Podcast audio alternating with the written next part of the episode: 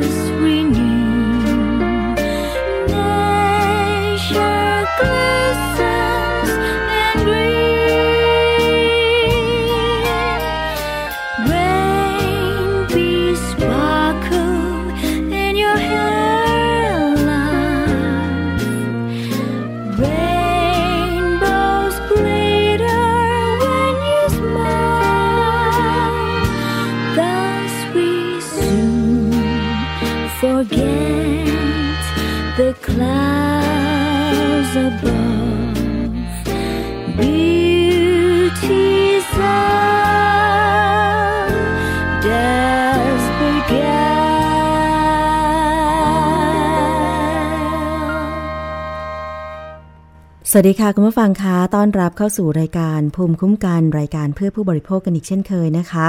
วันนี้เป็นอีกวันหนึ่งค่ะที่นำบทเพลง พระราชนิพนธ์ในหลวงรัชกาลที่ 9 นะคะ มาฝากคุณผู้ฟังกัน แต่ว่าเป็นเวอร์ชั่นภาษาอังกฤษนะคะ คุ้นๆกันไหมคะสำหรับทำนอง เพลงนี้มีชื่อว่า Falling Rain หรือว่าสายฝนนั่นเองนะคะก็เป็นอีกหนึ่งบทเพลงที่ไพเราะเพราะพริ้ง แล้วก็เปลี่ยนบรรยากาศมาฟัง ในเวอร์ชั่นของภาษาอังกฤษกันบ้างค่ะ ก็เป็นเรื่องราวดีๆนะคะ ที่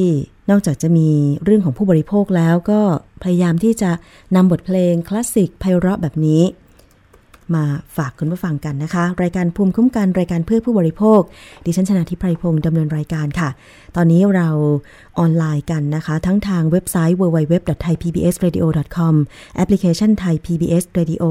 รวมถึงทาง facebook.com/thaipbsradiofan นะคะ ยังไงก็สามารถที่จะเข้ามากดรับฟัง กดไลค์หรือว่าถูกใจเพจของเราแล้วก็ กดแชร์ข้อมูลต่างๆ ไปให้เพื่อนๆของคุณได้รับฟังกันด้วยนะคะ วันนี้ค่ะมีประเด็นเรื่องของคำชี้แจงจากกรมการแพทย์แผนไทยและการแพทย์ทางเลือกนะคะ ที่เขามีการชี้แจงข้อมูลของใบอังกาบหนูค่ะคุณผู้ฟัง ลักษณะของใบอังกาบหนูนะคะก็ถ้าท่านรับฟังรับชมอยู่ทาง Facebook ก็จะเห็นนะคะ เป็นลักษณะนี้แหละ แต่ของจริงดิฉันเองก็ยังไม่เคยเห็นเหมือนกันนะคะ เอาเป็นว่ามาฟังข้อมูลกันก่อนดีกว่าหลังจากที่ ตอนนี้นะคะมีกระแส เรื่องของประชาชนไปแห่เก็บใบอังกาบหนู เพราะมีข่าวลือว่านำมาช่วยบำบัดอาการของโรคมะเร็งนะคะ แต่ทีนี้ก็มีข้อมูลอีกฝั่งหนึ่งจากกระทรวงสาธารณาสุข และบุคลากรทางการแพทย์ ว่ายังไม่มีข้อมูลการวิจัยนะว่า ใบอังกาบหนูเนี่ยมีสรรพคุณในการบำบัดโรคมะเร็งจริงหรือไม่นะคะ ซึ่งอังกาบหนูเนี่ยถือเป็นสมุนไพรพื้นบ้าน พบอยู่ทั่วไปในทุกภูมิภาคในประเทศไทยนะคะ ในคัมภีร์แพทย์แผนไทยโบราณพบว่าทางอายุรเวทอินเดียใช้อังกาบหนูในตำรับยาของอินเดียหลายตำรับ แต่เท่าที่มีข้อมูลยังไม่มีตำราเล่มใดที่นำไปใช้เรื่องมะเร็งนะคะ เพียงแต่หลักทั่วไปของสมุนไพร จะพิจารณาจากตัวสมุนไพรว่า มีรสยาเป็นอย่างไร ซึ่งข้อมูลน่าสนใจ ใบอังกาบหนูมีรสเย็นรสเบื่อเมา ซึ่งรสเบื่อเมาในตำรับยาหลายตำรับนิยมมาปรุงเป็นตำรับยาช่วยรักษามะเร็งอยู่หลายตำรับ ตัวอย่างอย่างเช่นข้าวเย็นเหนือข้าวเย็นใต้ หัวร้อยรู จากการศึกษาวิจัยของมหาวิทยาลัยมหิดล ได้ดำเนินการศึกษาทั้ง 3 ชนิดที่กล่าวมานะคะ ซึ่งมีรสเบื่อเมา พบว่าสามารถฆ่าเซลล์มะเร็งในหลอดทดลองได้ ทั้งนี้จะเห็นว่าสมุนไพรที่มีรสเบื่อเมาเกิดจากพิษ แต่การเป็นพิษต่อร่างกายก็จะเป็นพิษต่อเซลล์มะเร็งด้วยเช่นกัน ดังนั้น ภูมิปัญญาแพทย์แผนไทย การปรุงยาไม่นิยมนำเป็นสมุนไพรเดียว นิยมทำเป็นยาตำรับ ผสมสมุนไพรหลายชนิด เพื่อลดพิษของสมุนไพรบางตัว เพื่อตัดพิษยาและแก้พิษยา ให้ยาสามารถใช้ได้อย่างปลอดภัยเป็นต้น นี่เป็นข้อมูล ชี้แจงนะคะจากกรมการแพทย์แผนไทยและการแพทย์ทางเลือก ร่วมกับภาคีเครือข่ายนะคะ ในการชี้แจงเมื่อวันที่ 23 สิงหาคม 2561 ที่ผ่านมา โดยนายแพทย์ขวัญชัย วิสิทธานนท์ผู้อำนวยการสถาบัน การแพทย์แผนไทย ในฐานะรองโฆษกกรมการแพทย์แผนไทยและการแพทย์ทางเลือกนะคะ ซึ่งก็แถลงนะคะ พร้อมด้วยดรเภสัชกรหญิง สุภาพรปิติพร หัวหน้ากลุ่ม งานเภสัชกรรม โรงพยาบาลเจ้าพระยาอภัยภูเบศและคณะนะคะ คุณผู้ฟัง และนอกจากนั้นค่ะ ข้อมูลเพิ่มเติมที่ถแถลงนะคะก็คือว่าอังกาบหนูจัดอยู่ตระกูลเดียวกันกับทองพันช่างในอินเดีย ใช้คั้นน้ำจากใบหรือเคี้ยวสด รักษาปัญหาในช่องปาก อย่างเช่น เหงือกเป็นหนอง แผลในปาก ฟันผุ ซึ่งก็สอดคล้องกับงานวิจัยที่พบฤทธิ์ยับยั้งเชื้อแบคทีเรียในช่องปากได้ หมอใช้ยาในการรักษาแผลทั้งภายในและภายนอก รักษาเริม งูสวัสดหรือแม้แต่ พิษงู สัตว์มีพิษ รวมถึงโรคฤทธิ์สีดวงทวารโรคกระเพาะอาหาร หมอยาพื้นบ้านในบ้านเราก็ใช้กันอย่างแพร่หลาย สังเกตได้จากการที่พบเห็นขึ้นได้ง่ายทั่วไปทุกพื้นที่ มักใช้ในตำรับยาพื้นบ้าน รักษาฝี ซึ่งจากการตีความสามารถเทียบเคียงได้กับโรคมะเร็งในปัจจุบัน จากการศึกษาพบว่าสารสกัดต้นอังกาบหนู มีฤทธิ์ต้านอนุมูลอิสระ เสริมภูมิคุ้มกัน แต่ยังไม่ได้มีฤทธิ์ในการฆ่าเซลล์มะเร็งที่เด่นชัด แต่อาจจะเป็นผลดีกับผู้ป่วยกลุ่มนี้ และอีกกลไกที่สำคัญคือฤทธิ์ต้านอักเสบช่วยลดปวดจากการอักเสบได้ ซึ่งสอดคล้องกับการใช้ยาของหมอพื้นบ้านนะคะ การที่เกิดกระแสอังกาบหนูฟีเวอร์นั้นนับเป็นการดีอย่างหนึ่ง ที่ทำให้สมุนไพรพื้นบ้าน ถูกลืมกลับมาสู่สังคมอีกครั้ง แต่ทั้งนี้การเลือกกินเลือกใช้สมุนไพรต่างๆ อยากให้ประชาชนประหนักถึงความปลอดภัย และข้อมูลที่ถูกต้องก่อนทุกครั้ง ต้องเลือกให้เหมาะกับเรานะคะ อย่างเช่น จะมีงานมหกรรมสมุนไพรและอาหารที่เครือข่ายต่างๆ ร่วมกันจัด ก็จะมีการจัดโซนส่งเสริมการใช้สมุนไพรอย่างเหมาะสม และมีความรู้ในการดูแลสุขภาพรอบด้านนะคะ ซึ่งตรงนี้ก็ท่านที่สนใจไปศึกษาข้อมูลเพิ่มเติม การใช้ใบอังกาบหนู ซึ่งเป็นสมุนไพรในตำรับยาในรูปแบบต่างๆ ได้นะคะ งานมหกรรมสมุนไพรและอาหาร จัดขึ้น 29 สิงหาคม ถึง 2 กันยายน 2561 นี้ ที่ Impact เมืองทองธานีนะคะ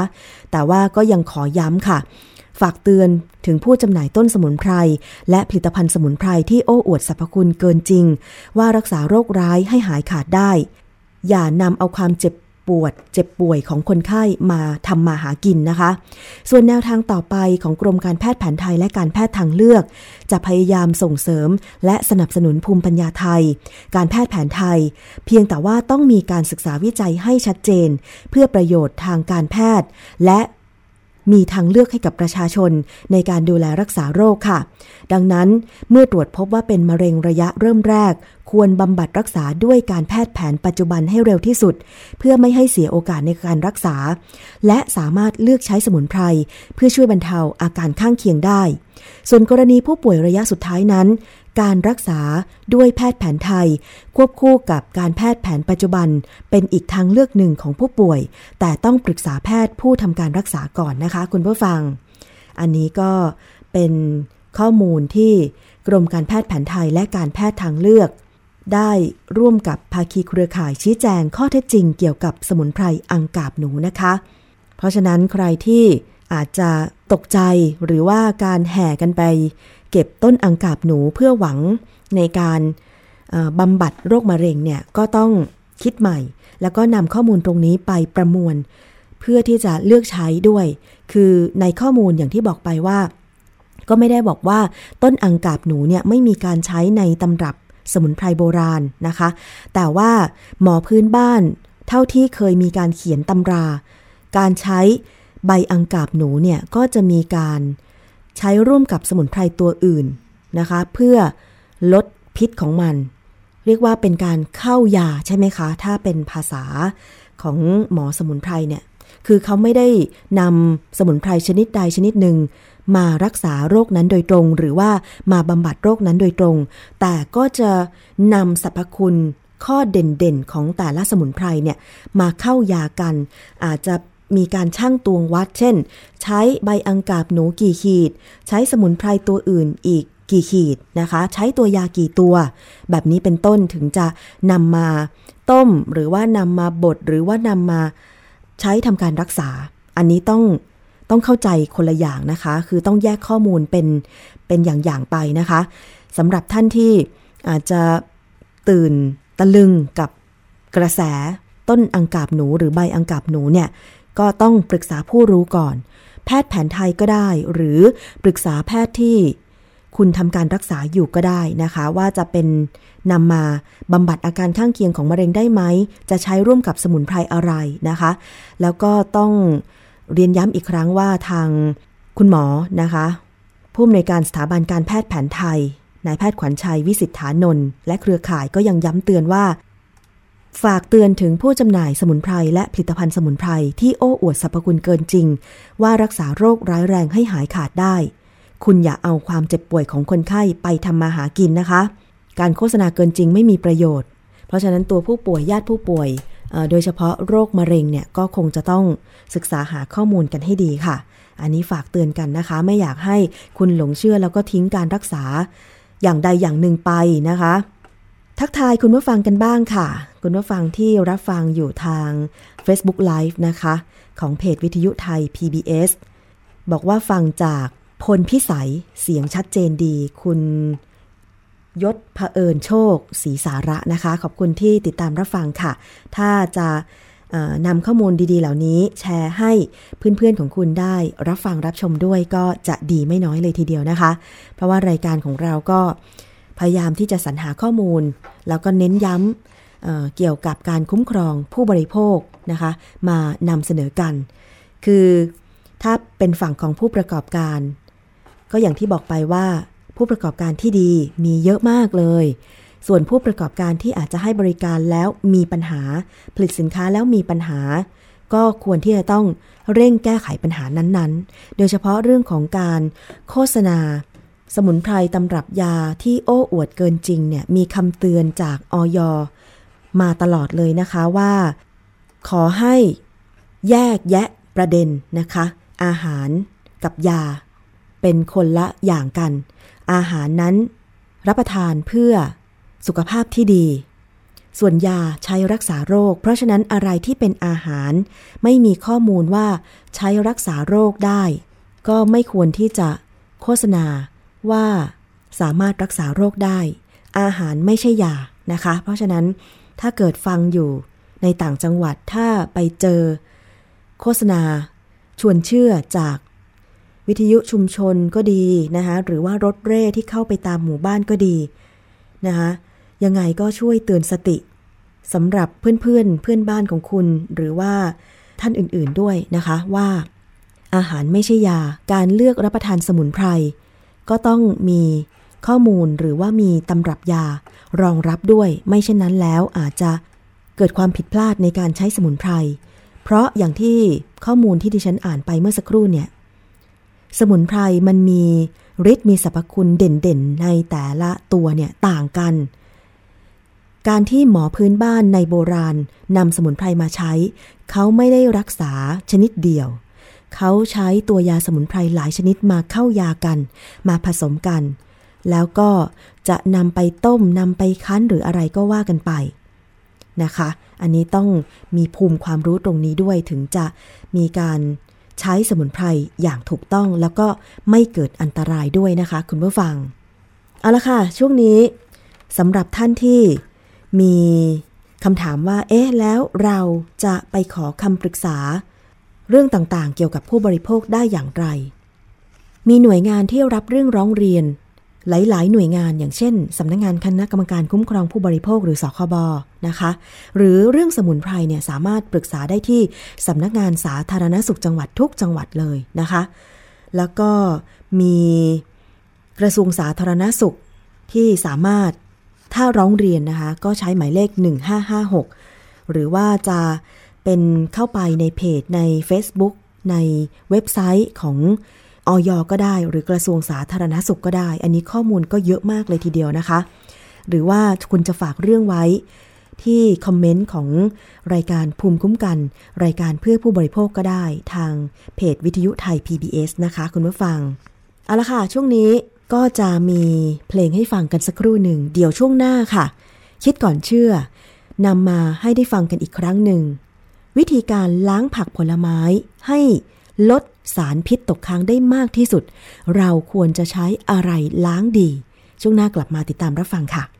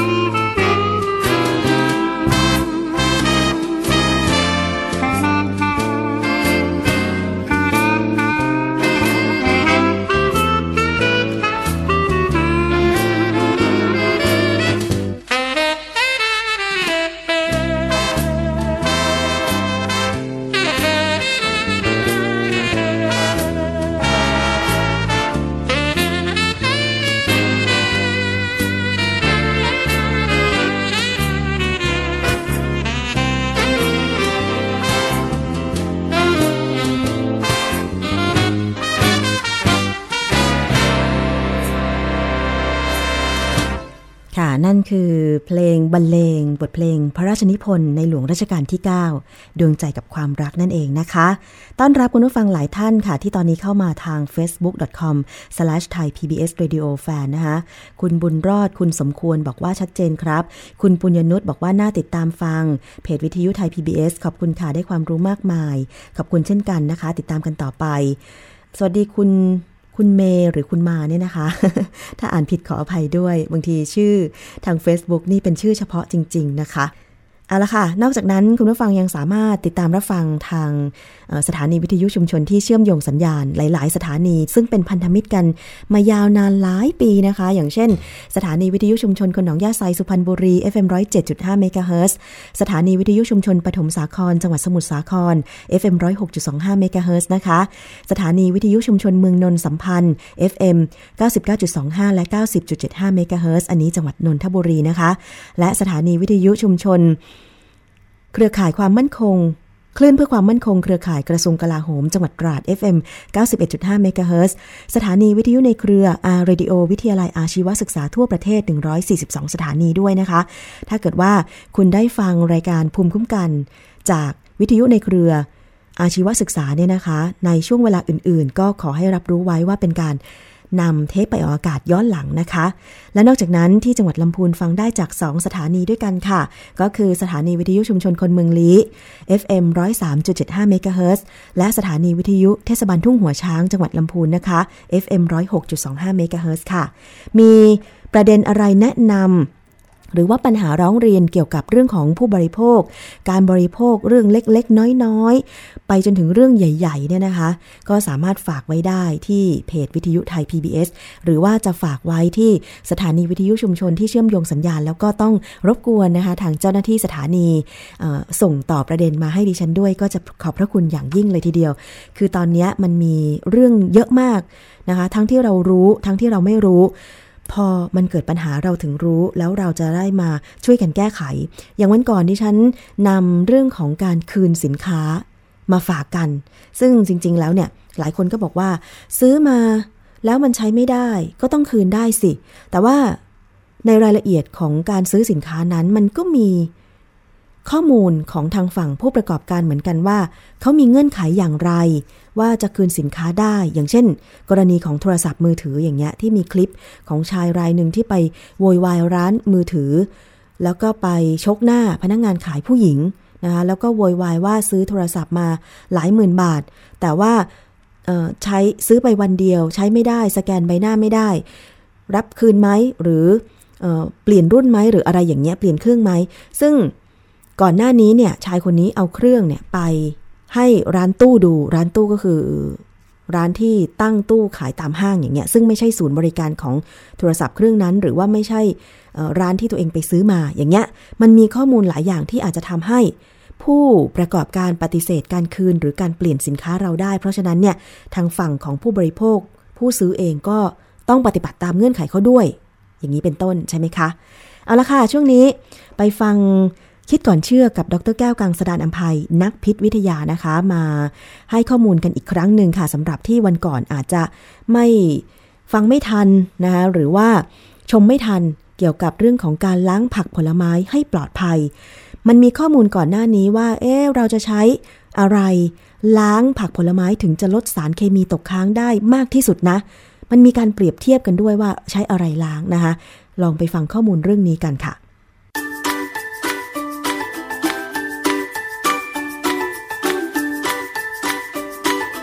ช่วง คิดก่อนเชื่อ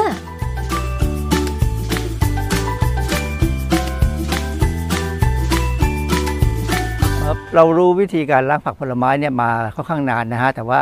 จะหาบทความวิจัยที่จะยืนยันชัดๆเนี่ยมันยังไม่ค่อยมี แต่วันนี้ผมมีบทความอันหนึงซึ่งชัดมากว่าเขาระบุเลยว่าสามารถเอาสารกำจัดศัตรูพืชเนี่ยออกไปได้ อย่างมีผลแล้วก็สิ่งที่เขาพบเนี่ยมันไม่ใช่สิ่งที่ ใหม่อะไรเลย เป็นสิ่งเก่าๆที่เรารู้จักดีในห้องครัวเราเองเออวันนี้เราจะพูดเรื่องเกี่ยวกับการล้างผักกับผลไม้ให้ปลอดภัยกันแต่นี้มันประเด็นคือว่าความจริงเรื่องเนี้ยผมเคยมีข้อมูลมาตั้งแต่ว่า 20ถึง10ปีที่แล้วนี่แหละจากกรมวิชาการเกษตรนะ ก็ก็ฟังดูแล้วก็คือเขาก็บอกให้ใช้อย่างนั้นอย่างนี้ล้าง แต่เราก็เอ๊ะมันมาจากบทความวิจัยอะไรบ้างหรือเปล่านะเขาถึงเอามาสอนว่าให้ใช้นู่นใช้นี่ล้างกัน จนสุดท้ายเนี่ยวันมามาเร็วๆนี่เอง ผมไปเจอบทความวิจัยอันหนึ่ง ซึ่งเขาพูดถึงการใช้ใช้สารเคมีที่อยู่ในบ้านเราเนี่ยล้างผักแล้วมีงานวิจัยที่น่าเชื่อถือมากนะฮะเดี๋ยวจะให้ดูว่ามันน่าเชื่อถือยังไงเอ่ออันนี้เป็นบทความวิจัยอยู่ในวารสารชื่อ Journal of Agricultural and Food Chemistry Journal นี้เป็นเจอ journal ที่ใหญ่โตมากนะเป็นคนมีคนเชื่อถือเยอะมาก เพราะว่าเป็น journal ของ ACS ACS คือ American Chemical Society สมาคมนี้เป็นสมาคมที่มีนักวิทยาศาสตร์เป็นสมาชิกเป็นแสนแสนๆคน ประชุมทีผมเคยไปประชุมที่ของอันนี้เพราะเอางานวิจัยไปไปไปเสนอเนี่ย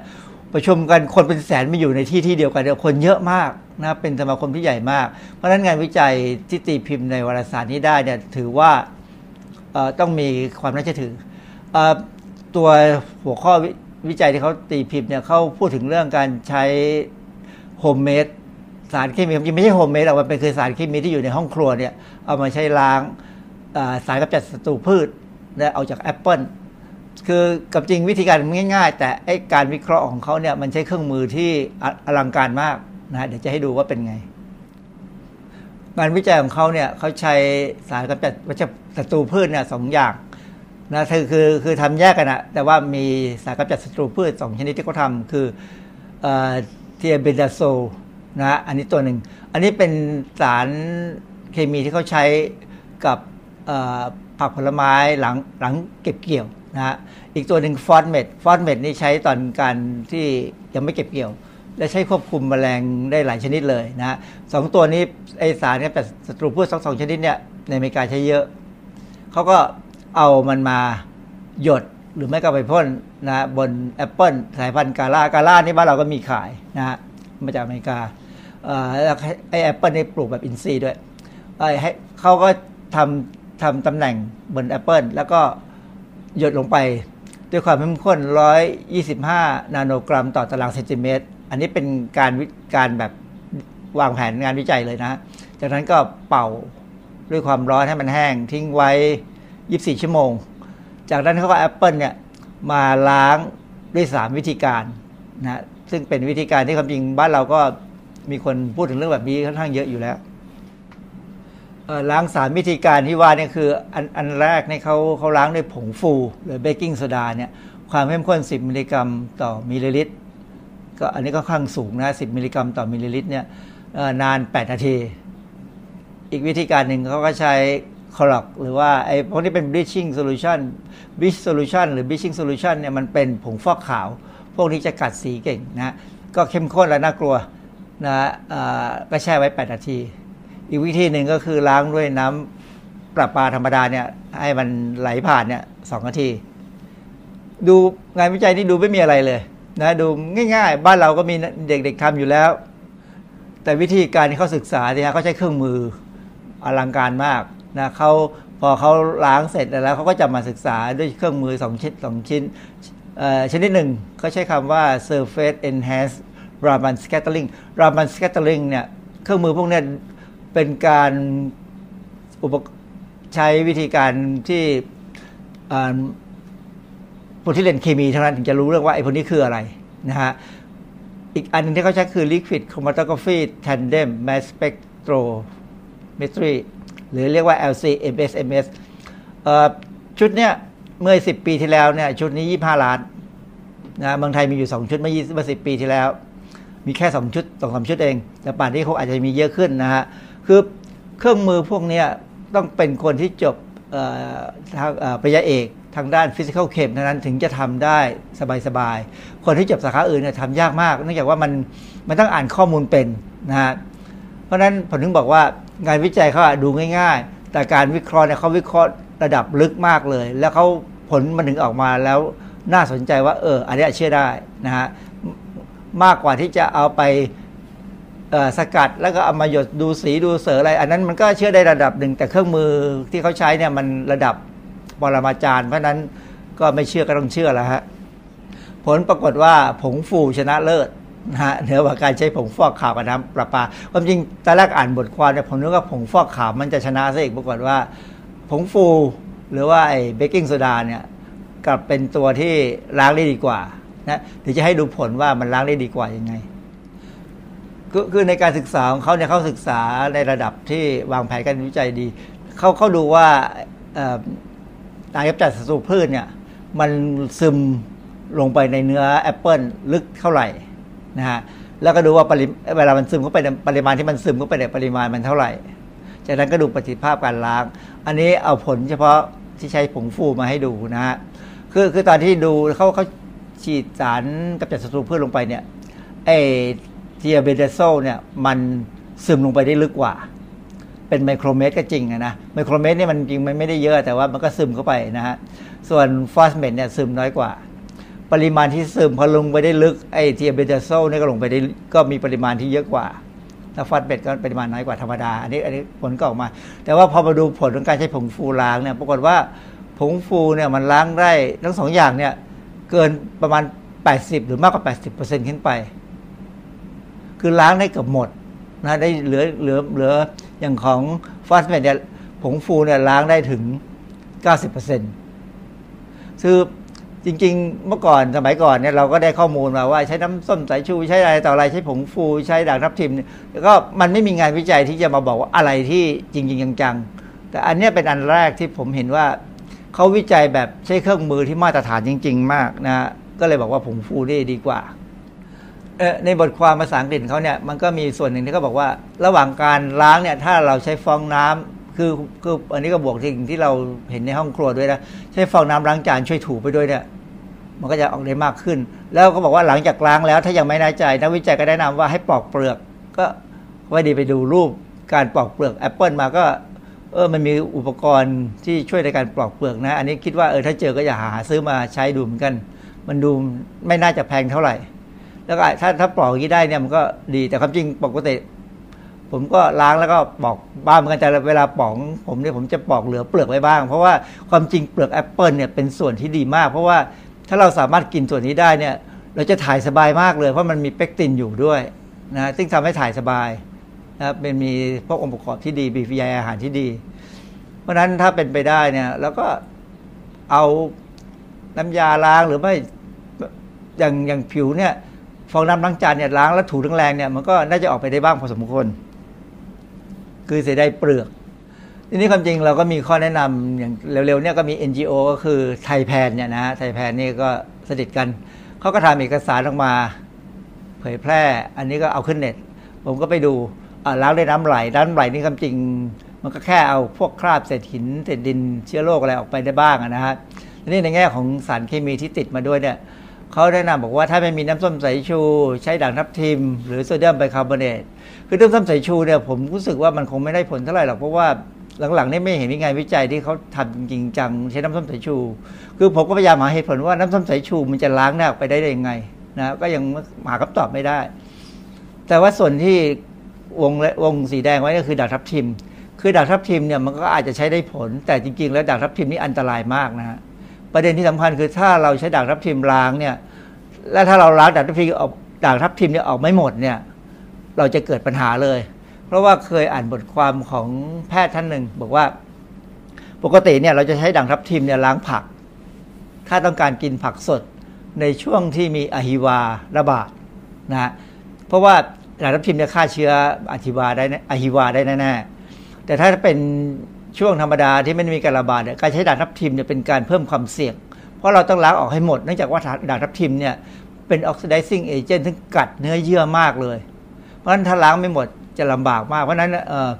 ตอนนี้อย่างผมเราเรามีบทความวิทยาศาสตร์แล้วที่บอกว่าโซเดียมไบคาร์บอเนตหรือผงฟูเนี่ยมันได้ผลดี ก็ก็หันกลับไปใช้โซเดียมไบคาร์บอเนตแล้วกันนะฮะมันมันน่าจะคือโซเดียมไบคาร์บอเนตเนี่ยไม่ไม่อันตรายนะต่อให้มันติดก็ไม่อันตรายแต่ว่าล้างออกก็ไม่ยากเพราะมันละลายน้ำละลายน้ำได้ดีนะฮะเข้าไปดูเว็บไซต์หนึ่งนะที่เขาพูดถึงเรื่องการใช้ด่างทับทิมล้างผักผลไม้เนี่ยของฝรั่ง ก็เขาก็บอกว่ามีคำเตือนเขาบอกว่าด่างทับทิมเนี่ย ต้องใช้ไม่เกินร้อยละ 0.001 ซึ่งความหมายก็คือ 1 กรัมต่อน้ำร้อยลิตรนะฮะหมายความว่าใช้นิดเดียว แล้วประเด็นคือเวลาเราจะใช้เนี่ยเราจะมานั่งชั่งได้ยังไงนะอาถ้าพูดชั่งหนึ่งกรัมเอาทั้งหนึ่งกรัมเองเพราะเพราะว่าไอ้ศูนย์จุดศูนย์หนึ่งนี่ถ้าเป็นมันช่างยากมันตัวเลขมันหนึ่งกรัมเนี่ยเอาตีซะว่าเท่ากับประมาณหนึ่งช้อนชา น้ำร้อยลิตร น้ำร้อยลิตรนี่มันหนึ่งในสิบของคิวเลยนะฮะเยอะมาก น้ำดื่มบริโภคที่เราในถังขุ่นหรือถังใสก็ตามถังใหญ่ๆเนี่ยมันแค่ประมาณ 20 ลิตร เพราะงั้นถ้าใช้ด่างทับทิมหนึ่งกรัม ต้องใช้น้ำถังน้ำที่เป็นน้ำถังที่เราซื้อมาดื่มเนี่ยถึงห้าถังประมาณห้าถังซึ่งจริงๆเตรียมยากเพราะเรามักจะเตรียมอะเตรียมมันเกินไว้ก่อนซึ่งการเตรียมเกินไว้ก่อนเนี่ยถ้าเราล้างออกไม่หมดเนี่ยอันตราย สารละลายเข้มข้นของด่างทับทิม ถ้าเป็นร้อยละหนึ่งเนี่ยอาจจะเป็นอันตรายต่อระบบทางเดินอาหารโดยเฉพาะกระเพาะเนี่ยนะหรือาจทำไปถึงชีวิตได้เลยด่างทับทิมทำให้คอไหม้ขึ้นไส้อาเจียนปวดท้อง ความเข้มข้นร้อยละสองถึงสามทำให้โลหิตจางคอบวมหายใจไม่ออกนะฮะความเข้มข้นร้อยละสี่ถึงร้อยละห้าไตเป็นพิษ เพราะฉะนั้นเออผมขอแนะนำว่าพยายามอย่าใช้ด่างทับทิมถ้าไม่จำเป็นจะใช้ผงฟูดีกว่านะ มันจะปลอดภัยกว่า ผงฟูที่ใช้มากเกินไปก็มันก็ไม่ถึงกับเป็นอันตรายอะไรนะฮะ คืออย่างแค่อย่างกินก็แค่เปลือง แต่ดางทับทิมเนี่ยใช้มากเนี่ยกังวลว่ามันจะกัดกระเพาะนะฮะ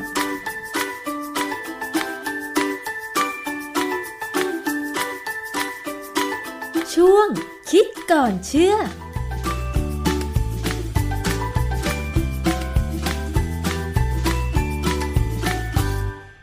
ค่ะช่วงคิดก่อนเชื่อกับดรแก้วกังสดานอัมภัยนักพิษวิทยานะคะ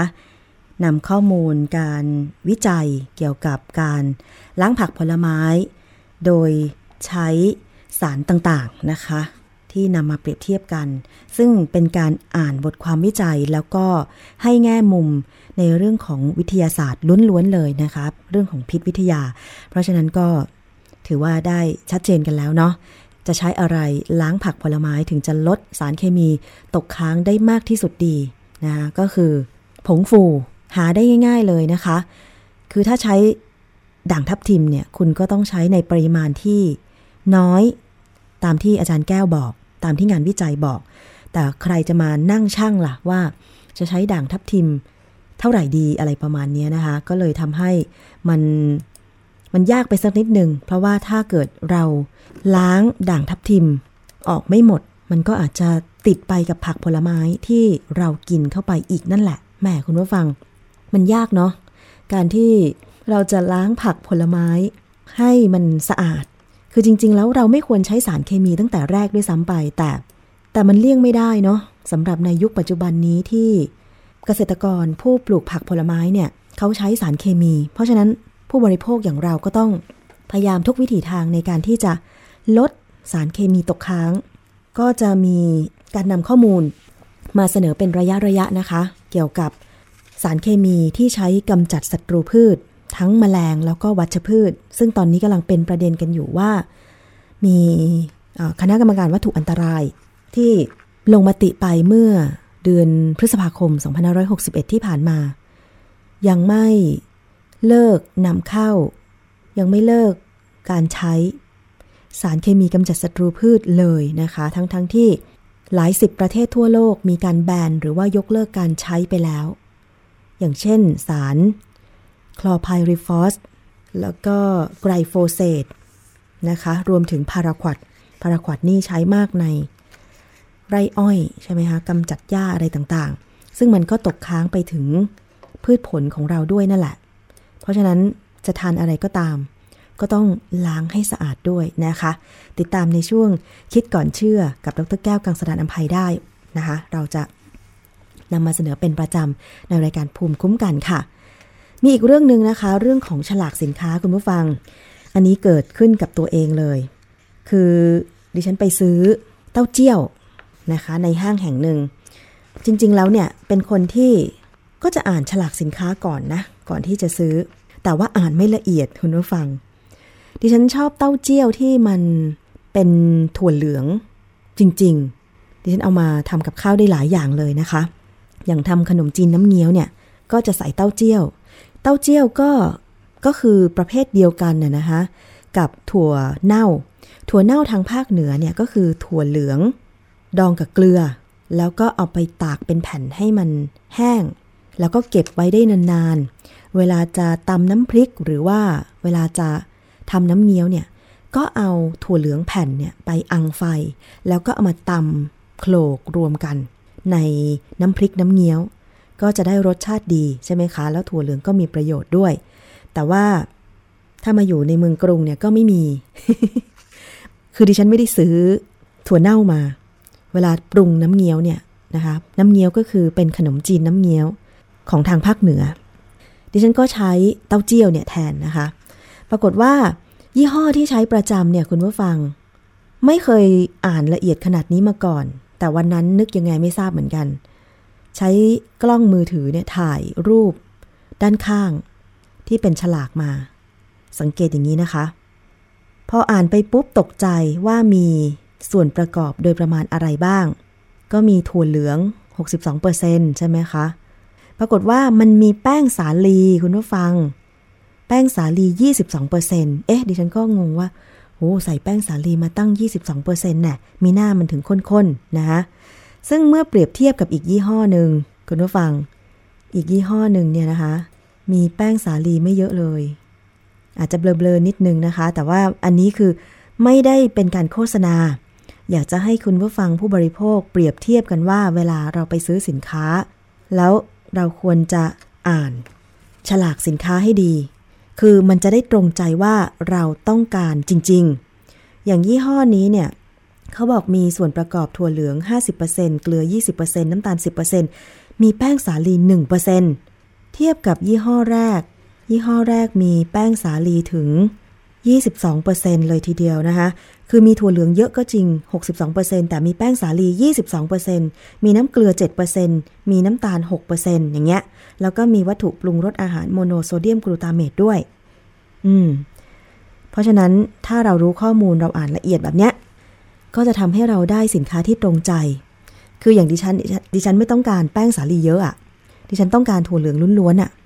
ไม่ต้องเยอะ คือยี่ห้อที่มีแป้งสาลี 1%เนี่ยอาจจะมีถั่วเหลือง 50%แต่ว่าคือมันไม่มีส่วนผสมของแป้งสาลีเยอะไงคุณผู้ฟัง ดิฉันก็อะเอามาเปรียบเทียบกัน แล้วก็เลือกสินค้าให้ตรงใจแบบนี้เป็นต้นนะคะ คุณผู้ฟังจะใช้วิธีเดียวกันกับดิฉันก็ได้ คือเราไม่ได้ต้องการถ่ายรูปเพื่อที่จะทำอะไรนะ คือเราอะอ่านฉลากแล้วตามันมองไม่เห็นคุณผู้ฟัง ใครมองเห็นบ้างเนี่ย ตัวเล็กมากเลยนะคะ ตัวหนังสือแค่ไม่กี่มิลเองอะ่ะ ยิ่งถ้าแบบอายุมากขึ้นนะ ไม่สามารถอ่านได้เลยอะ่ะไม่ว่าจะเป็นยี่ห้อไหน ดิฉันก็เลยใช้วิธีใช้มือถือนี่แหละ ถ่ายรูปแล้วก็เอามาขยายอ่านเอานะคะอะ อันนี้ก็เป็นวิธีการเอาตัวรอดของผู้บริโภคในยุคปัจจุบันนะ เราก็ไปอะไรมากไม่ได้กับฉลาก เพราะว่าเขาต้องใส่ข้อมูลเยอะตามตาม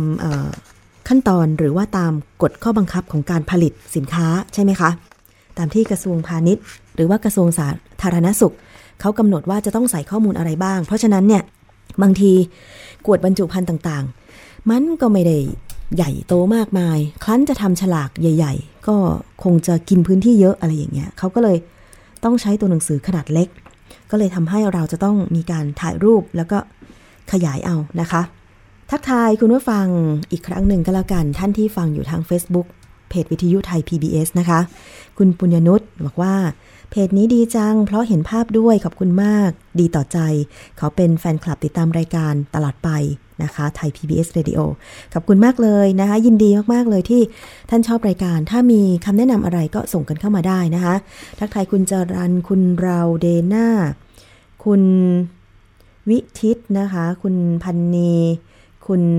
สมยงคุณมาลีด้วยนะคะ ไม่ทราบตอนนี้ยังฟังอยู่หรือเปล่า ก็นอกจากกดไลค์กดถูกใจแล้ว สามารถแชร์รายการให้เพื่อนๆของคุณได้รับชมรับฟังกันด้วยนะคะ เรื่องของฉลากค่ะมีข้อมูลเพิ่มเติมนิดนึง กระแสโลกในการทำให้ฉลากโภชนาการเป็นกฎหมายภาคบังคับ ในระยะเวลาไม่กี่ปีที่ผ่านมาเนี่ย กระแสโลกในเรื่องของการแสดงข้อมูล โภชนาการ ได้มุ่งไปสู่การทำเป็นกฎหมายภาคบังคับนะคะ เห็นได้จากการที่มาตรฐานอาหารสากลหรือโคเด็กซ์ประกาศใช้ในปี พศ 2555 นั้น ได้แนะนำให้ฉลากโภชนาการเป็นกฎหมายภาคบังคับ แม้ว่าอาหารนั้นจะไม่มีการกล่าวอ้างทางโภชนาการก็ตาม ในหลายประเทศที่เคยมีกฎหมายที่เกี่ยวข้องกับการแสดงฉลากโภชนาการแบบสมัครใจ ก็ได้เปลี่ยนแปลงมาเป็นกฎหมายฉลากโภชนาการแบบบังคับ อย่างเช่น ประเทศจีน ก่อนหน้านี้ใช้กฎหมายฉลากโภชนาการแบบสมัครใจ ต่อมาเมื่อได้นำมาตรฐานอาหารสากลหรือโคเด็กซ์มาใช้ จึงเปลี่ยนให้ฉลากโภชนาการเป็นฉลากภาคบังคับ และให้มีผลบังคับใช้ตั้งแต่ 1 มกราคม 2556 ด้านสหภาพยุโรปหรือ EU ก็ได้ผ่านกฎหมายเกี่ยวกับการให้ข้อมูลด้านอาหารแก่ผู้บริโภค ในเดือนกันยายนปี 2554 ค่ะ ซึ่งทำให้ฉลากโภชนาการเป็นกฎหมายภาคบังคับ ภายในวันที่ 13 ธันวาคม 2559 แต่ยังมีหลายสิ่งที่สหภาพยุโรปต้องทำก่อนถึงกำหนดในวันที่ 13 ธันวาคม 2559 หนึ่งในนั้นก็คือ การหาข้อสรุปว่า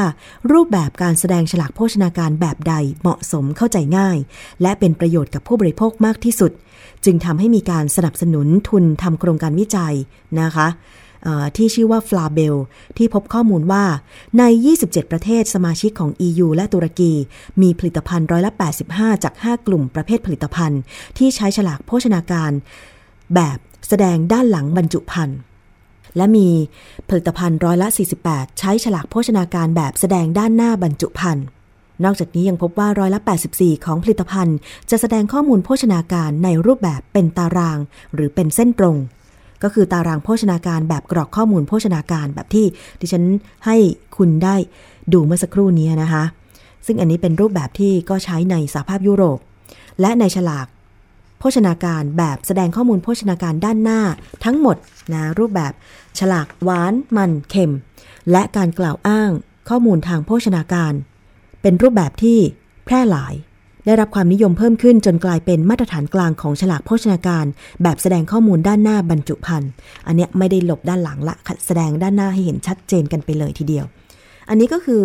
ให้คุณผู้ฟังได้ทราบว่าในต่างประเทศเองเขาให้ความสำคัญ กับฉลากโภชนาการถึงขั้นว่าต้องเป็นกฎหมายภาคบังคับ แล้วไทยล่ะอะเดี๋ยวมาติดตามกันตอนต่อไปก็แล้วกัน ตอนนี้ก็เป็นภาคบังคับแล้วบางส่วนแต่ว่ามันยังเข้าใจยากอยู่ใช่ไหม ก็ เราจะอ่านยังไงให้มันเข้าใจง่าย ๆ ล่ะ อันนี้ต้องติดตามกันต่อไปนะคะ เอาละหมดเวลาแล้วค่ะ คุณผู้ฟังขอบคุณมากเลยสำหรับการติดตามรับฟังรายการภูมิคุ้มกัน ดิฉันชนะทิพไพรพงศ์ต้องลาไปก่อนนะคะ สวัสดีค่ะ ติดตามรับฟังรายการย้อนหลังได้ที่เว็บไซต์และแอปพลิเคชัน